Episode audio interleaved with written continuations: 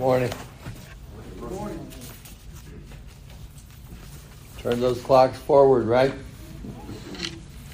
Spring has sprung, maybe. Question is, did you spring out of bed this morning? It's like I had a little tougher time with that. So good to see everybody that's here this morning, and especially those who are visiting with us. Glad you're uh, here with us. Gerald, thank you for your comments at the table. I think you went back there. Uh, that leads certainly into our uh, lesson this morning. I'll go ahead and bring up that uh, title, The Wedding Feast, and then the story behind the story, because you really have to understand that backstory to what goes on there in chapter 22 of Matthew to really appreciate that parable that Jesus tells. So in Matthew chapter 22, 1 through 14, we read that this morning. That's that wedding feast, and the king is uh, uh, planning that wedding feast for his son. It's a, ter- a parable that is told by Jesus in the hearing of many, but that parable is really directed towards the religious leaders. And it's the last week of Jesus' life, the last week of his ministry.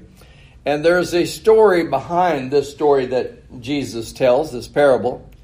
And by rejecting Jesus, they're actually rejecting God.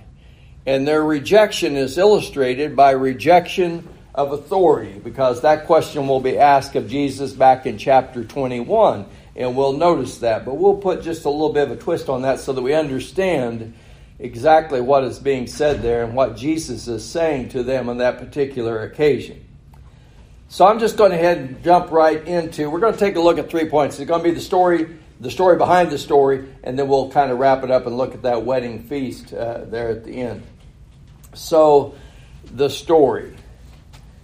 A king gives a wedding feast for his son. And the king sends out his slaves to call those who had been invited. In that day and time, there would be an invitation that would be extended. And then, as it got closer to the time, there would be a reminder that would be sent out. And so the king does this. He plans for this wedding feast and he sends out these invitations. And the guests ignore the invitation. Now, I want you to stop, pause, think about that for just a second. This is the king sending out invitations, and you ignore the invitation from the king? That is a huge insult to the king. But this king, verse 4 indicates, he's very patient. And so he reaches out to them again and he tells them about all the wonderful things that he has planned for them. It's almost like an inst- to instigate this acceptance that they might come. But still, they refuse. And they seize the slaves and they kill them.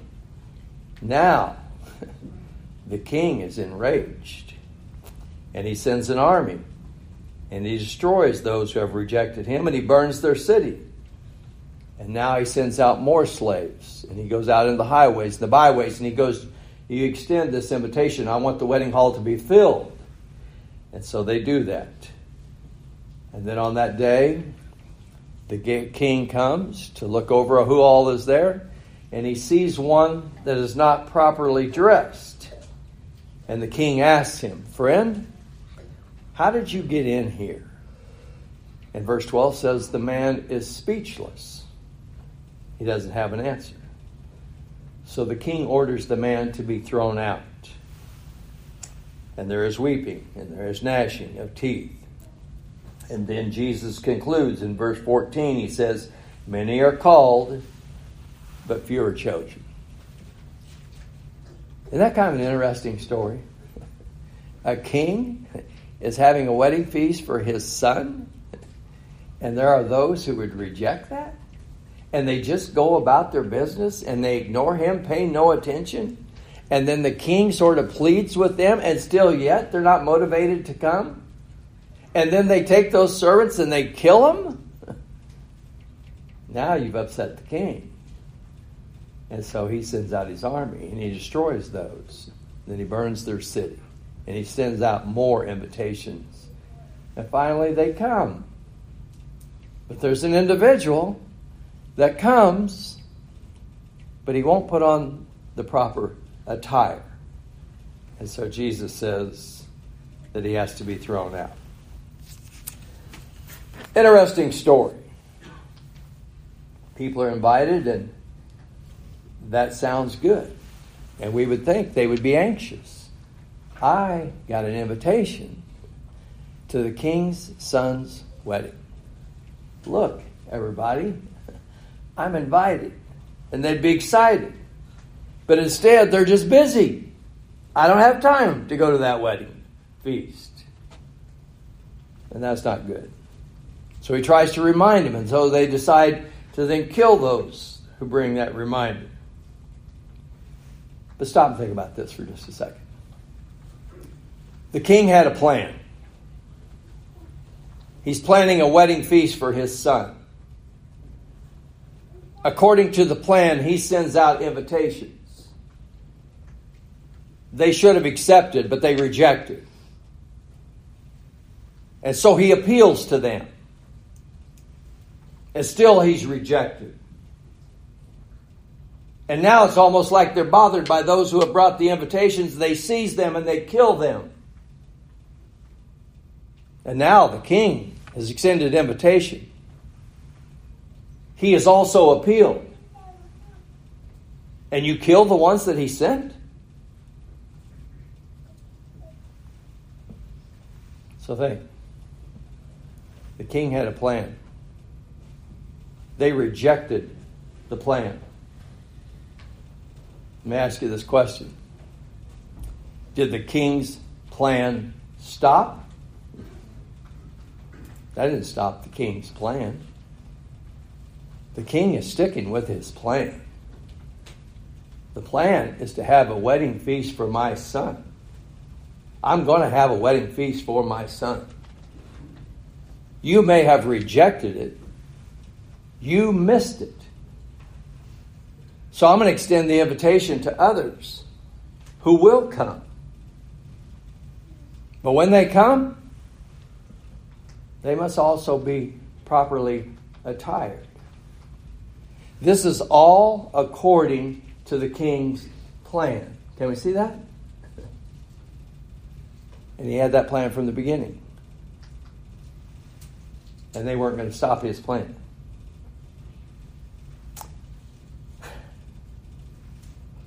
Those who don't accept, or those who don't come properly attired, they just miss out. now, that's the story. Now, I want you to see the bookends to this story because this is the last week of Jesus' life. He has come into Jerusalem. The religious leaders have essentially already rejected him. But Jesus is not giving up. So he tells this story. It's an appeal to them. He's trying to get them to see what is actually taking place here. So notice the bookends to this story. Matthew chapter 21 at verse 45. Now, when the chief priests and the Pharisees heard his parables, they perceived that he was speaking about them. But when they sought to lay hands on him, they feared the multitudes because they took him for a prophet. Keep that in mind. Jesus is telling these parables, and they're starting to pick up on hey, he's talking about us. and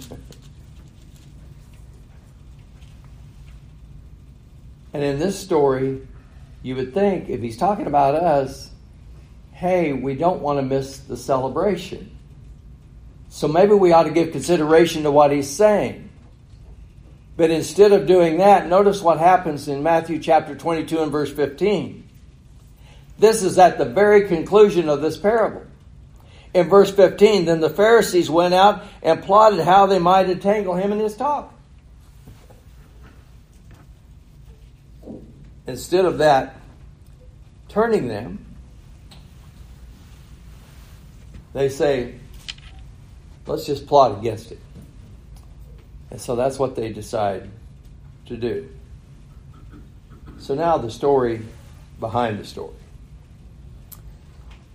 Now, oftentimes, whenever we read the Gospels, Matthew, Mark, Luke, and John, we sometimes read them as individual accounts. And that's okay, but we need to keep in mind that we should take them collectively. Because as you look at Matthew, Mark, Luke, and John, they're all telling the story of Jesus kind of from different perspectives for a different reason. And so when Matthew tells his gospel, Matthew has a Jewish mindset. He's appealing to the Jewish people. The intent of Matthew's gospel is to persuade them the long awaited king, the one you've been waiting for for all these many, many years, that king has now come. That's Matthew's approach. I want to convince you as Jewish people that your Messiah has now come. Mark, on the other hand, he's appealing to a Roman mindset. And the Romans understood you serve. And so Jesus is the perfect servant. Luke, on the other hand, is a Gentile and he writes with a Gentile mindset, and Jesus is portrayed as that perfect man. This is the way God would have man to live. John writes with the idea this is God come in the flesh. And so you put all those together, and you have a more complete picture of Jesus. But now then we focus in on Matthew. Because this story, the wedding feast, is a part of Matthew's gospel. The message, your king has come. I want you to keep in mind as we give consideration to Matthew's gospel, it's oftentimes said that Matthew's style is didactic. What that just simply means is Matthew places his information in sort of clumps, in groups. And he gives you this information in clumps, in groups, so that he can make a point from this.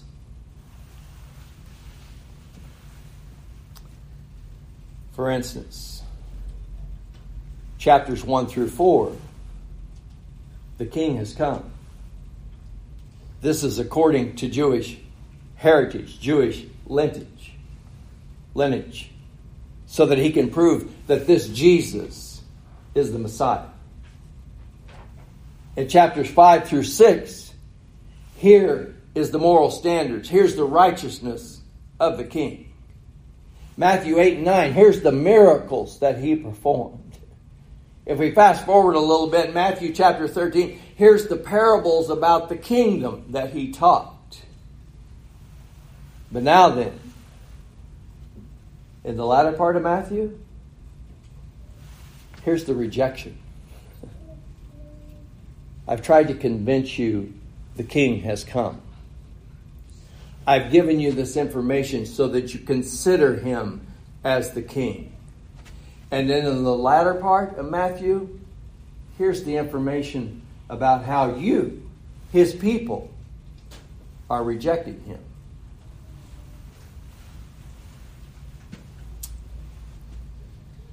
So it's presentation, it's consideration, and then it's rejection. That's the section that we're in. In Matthew's gospel, where the king is being rejected.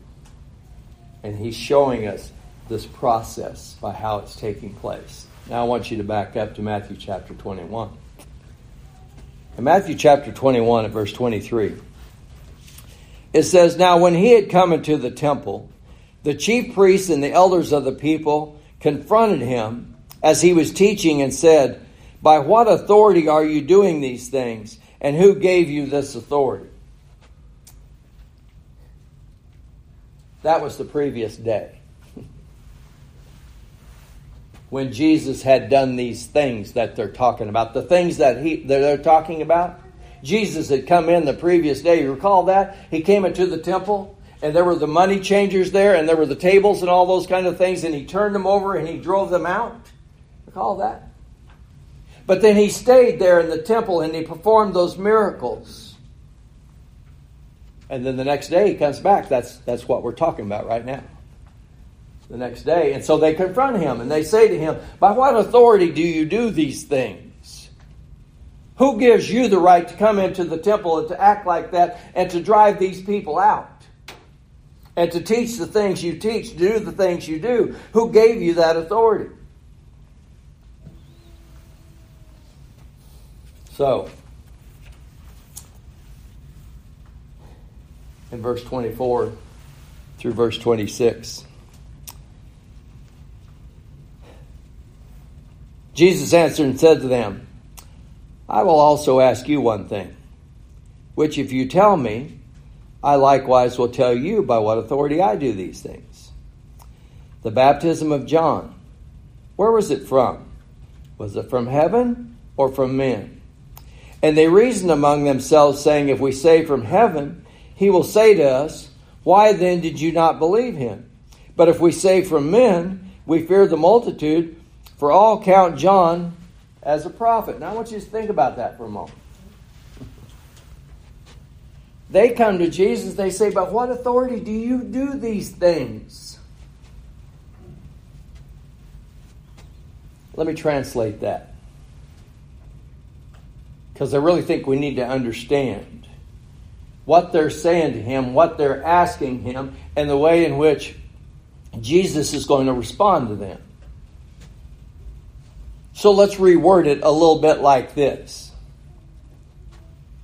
Hey, you come in here and you turn over these tables and you drive these people out and you teach and you perform these miracles. We want you to explain to us where you fit in in God's plan.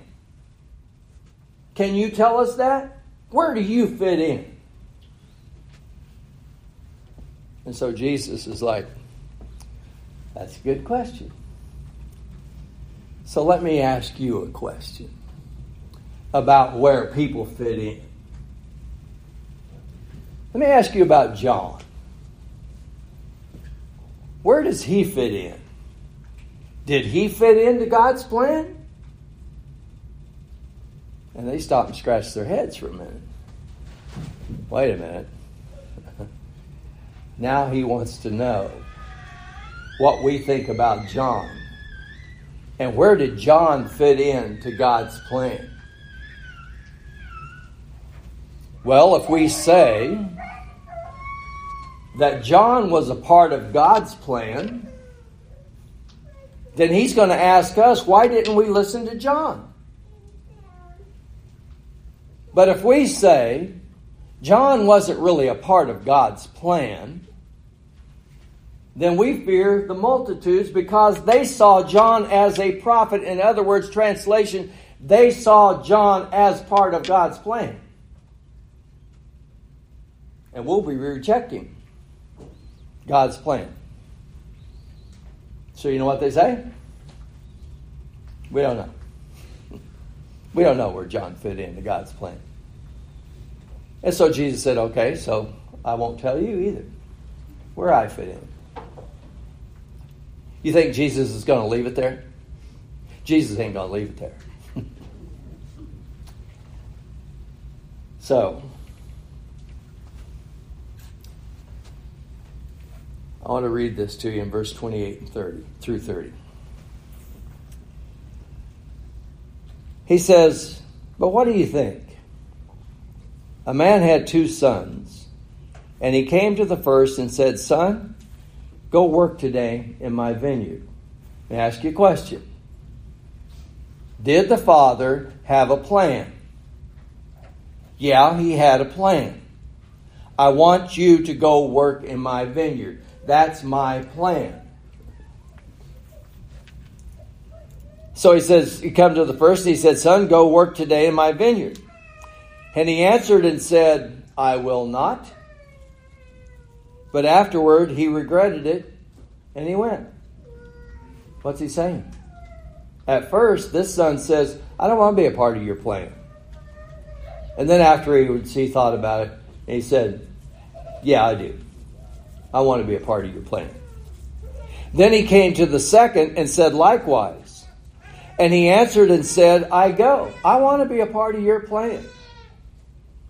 But afterwards, he did not go. I changed my mind. I don't really want to be a part of your plan. So then Jesus asked the question Which of the two did the will of his Father? And they said to him, The first. The father had a plan. Two sons. He asked the first one, Will you go work today? He said, No.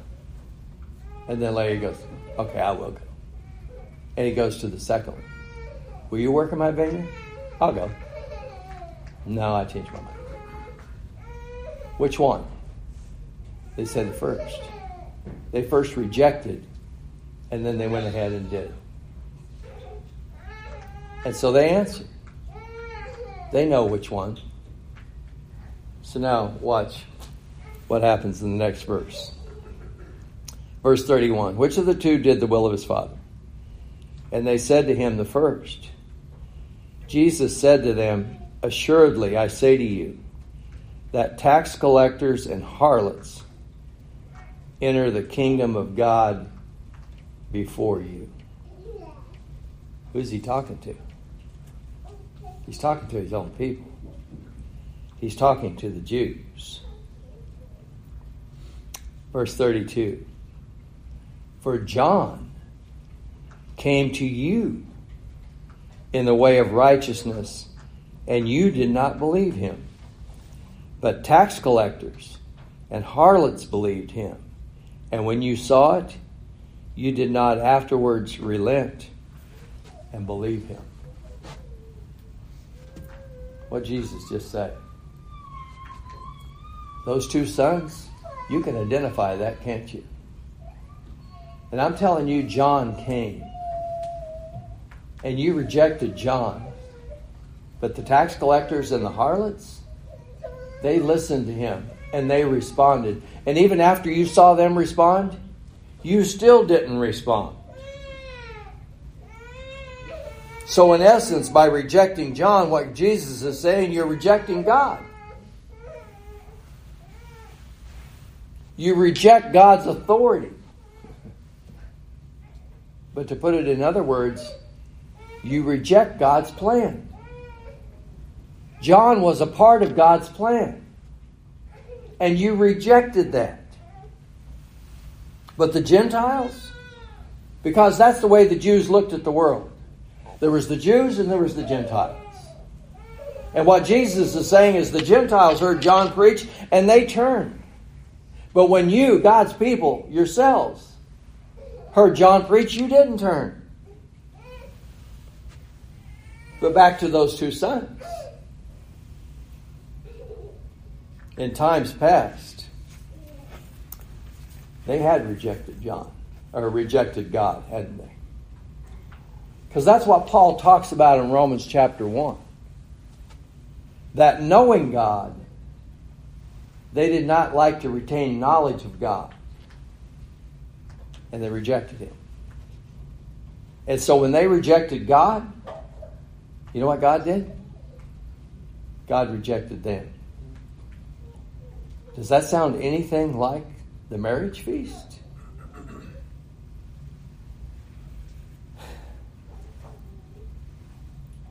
So in Matthew 21, and about verse 33, Jesus also told them he wanted them to listen to another parable. Matthew chapter 1 beginning at verse 33.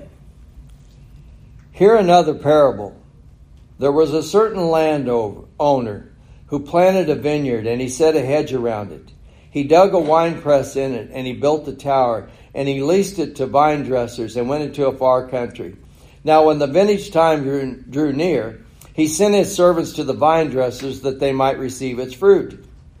And the vine dressers took his servants, beat one, killed one, and stoned another. And again he sent other servants more than the first, and they did likewise to them.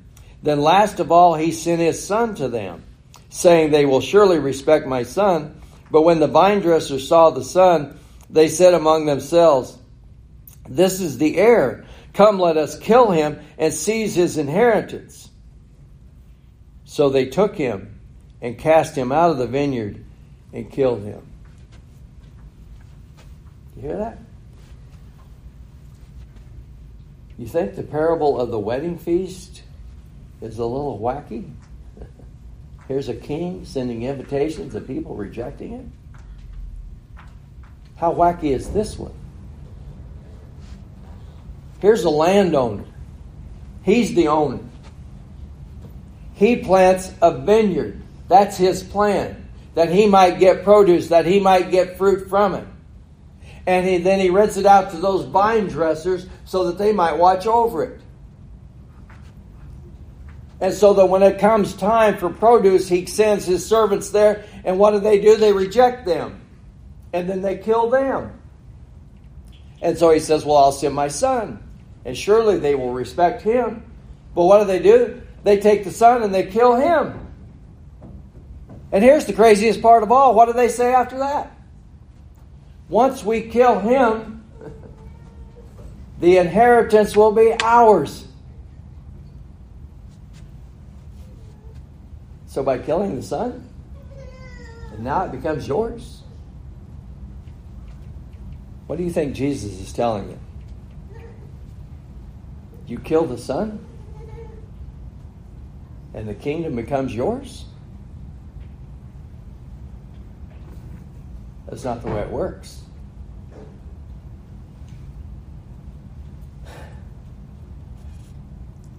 You see, what Paul does in Romans chapter 1 is he explains that God desired a relationship with everyone from the beginning. But men rejected him. And when they rejected him, then he gave them over to their depraved minds. You reject God, he'll let you go your own way. But that doesn't mean that the world becomes yours. And so God had called Israel. And he made a covenant with them. I'll be your God and you be my people. And in Exodus, the 24th chapter, when, when Moses brought the commandments before the people, they said, All that God has spoken, we will do. Does that sound like one of those two sons? Will you go and work in my vineyard? Absolutely. That's what we want to do. We want to be a part of your plan. But afterwards, they rejected the plan. They didn't really want to be what God had called them to be. And in Deuteronomy, the fourth chapter, he explains the other nations, when they see you, this is part of my plan. That they will look at you and they will say what a holy and righteous people and what a wise and understanding people you are. And what a marvelous God you have. But you didn't keep the plan. You didn't follow it. They rejected his authority over them. And when they rejected his authority over them, they were in essence rejecting his plan. This was the plan how God was going to save mankind. And they were part of the plan. And down through the ages, he sent those servants to call him back. And what did they do with him? They took him and stoned him and killed him. And now, the Son. The Son has come. And the plan is to follow the Messiah. That's what Matthew's saying. That's his gospel appealing to this Jewish nation. Here's the presentation. Here's the consideration. And now Matthew records here's the rejection.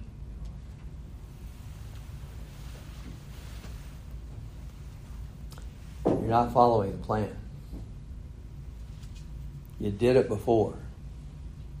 You're doing it again.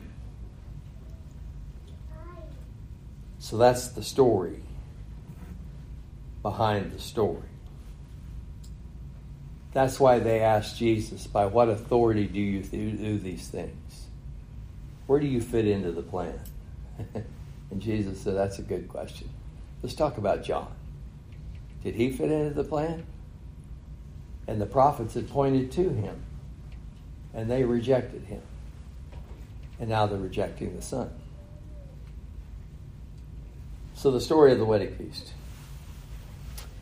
So, in Matthew 22, verses 1 through 14, Jesus tells this parable. And in that day, a wedding celebration could last up to a week. It was a, it was a big event. It was one of the most joyous occasions in the Jewish life. And so in Matthew chapter 22 and verse 2, Jesus says, The kingdom of heaven is like a king who arranged a marriage for his son. The king had a plan. And he arranged this for his son. And so many are invited, but they refuse to come. But he's patient and he appeals to them. And then he sends more servants, and they are mistreated and they are killed. And the king is angry, and he sends his army and he destroys them. And he burns their city. And then he sends out invitations to all, and the hall is filled. And in verses 11 through 13, he comes, he looks over the banquet, and he sees one that is there, and he's not dressed in wedding garments. And that was another thing that was in that day. The king provided everything. And that if you were willing to come, you would also accept the garments that he gave you to wear to that, to that celebration. But in verse 20, verse 12, it says, The king says, Friend, how did you get in here?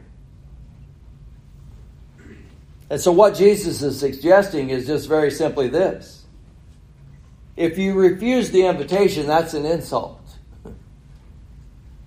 If you refuse to wear the garments he has provided, now you are only partially submitting. It's still an insult. And so he orders that the man be thrown out.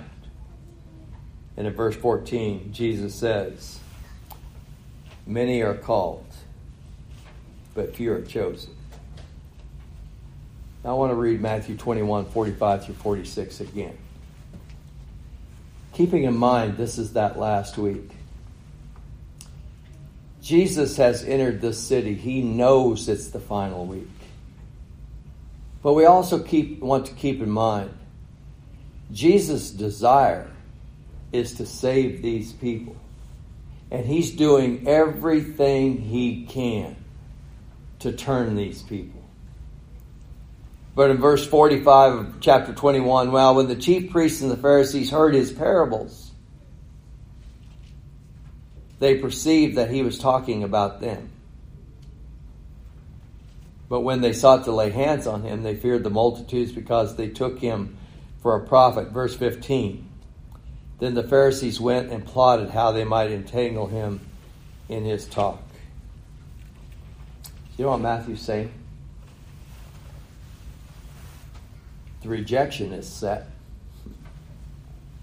They've already made up their minds. And so they're going to plot against him. we take a look at these parables, and it's easy to see that God is the king and the son that to be honored is Jesus. And you could see that Israel had been invited. And at one time they had accepted.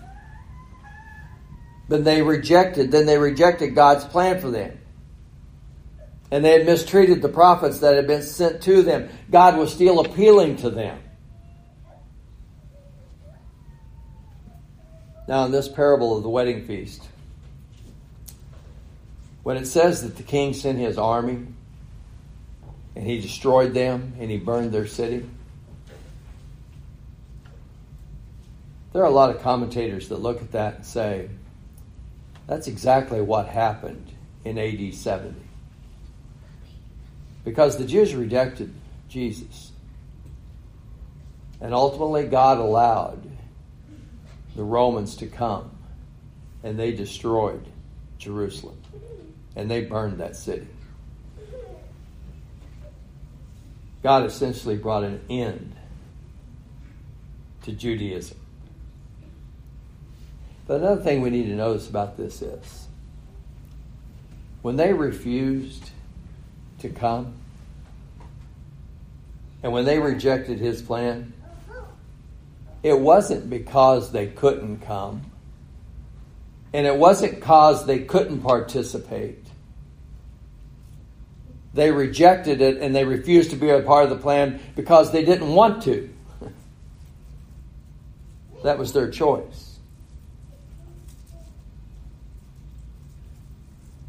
And the one without wedding garments, essentially what Jesus is saying. If you want to enjoy this celebration, you can't rely on your own merits. You have to accept what the king has provided. Otherwise, it's an insult to the king. And that's why Jesus says that many are called, but few are chosen. See, well, essentially, what this parable tells us is this is that the king sends out an invitation. Ultimately, sends that invitation out to everyone. If you accept that invitation, you come to the celebration.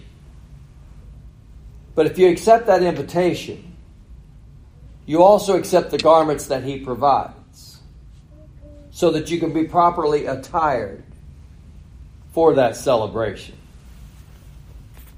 I want to read to you from Acts 13th chapter because we've been studying the book of Acts and we'll be getting over to chapter 13 in a few weeks.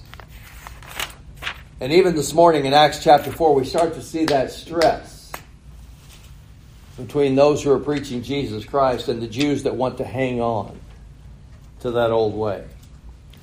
Acts chapter 13 and verses 45 and 46. This is Paul and Barnabas. This is the first missionary journey.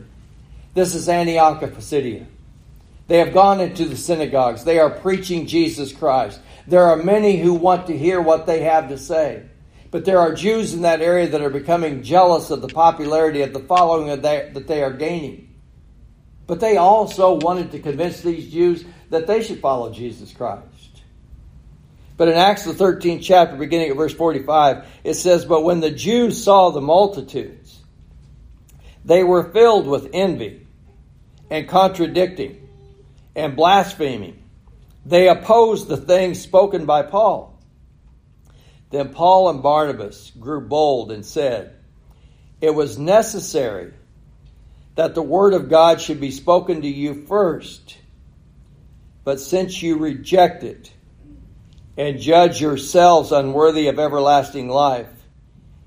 Behold, we turn to the Gentiles. What's Paul saying? Preach to you first. But you reject God, and he will reject you. And so they'll turn to the Gentiles. That's God's plan.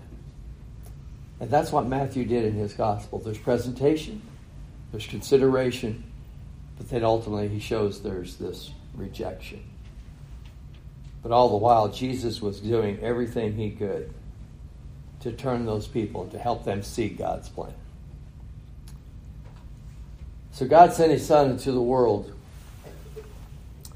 And the very people that should have celebrated his coming ended up rejecting him. Jesus was showing them that they ultimately were bringing judgment upon they were bringing judgment upon themselves. That's not what God desired for them. But by rejecting him, they were bringing judgment upon themselves. And as a result, he will tell them the kingdom will be taken from you and will be given to another nation.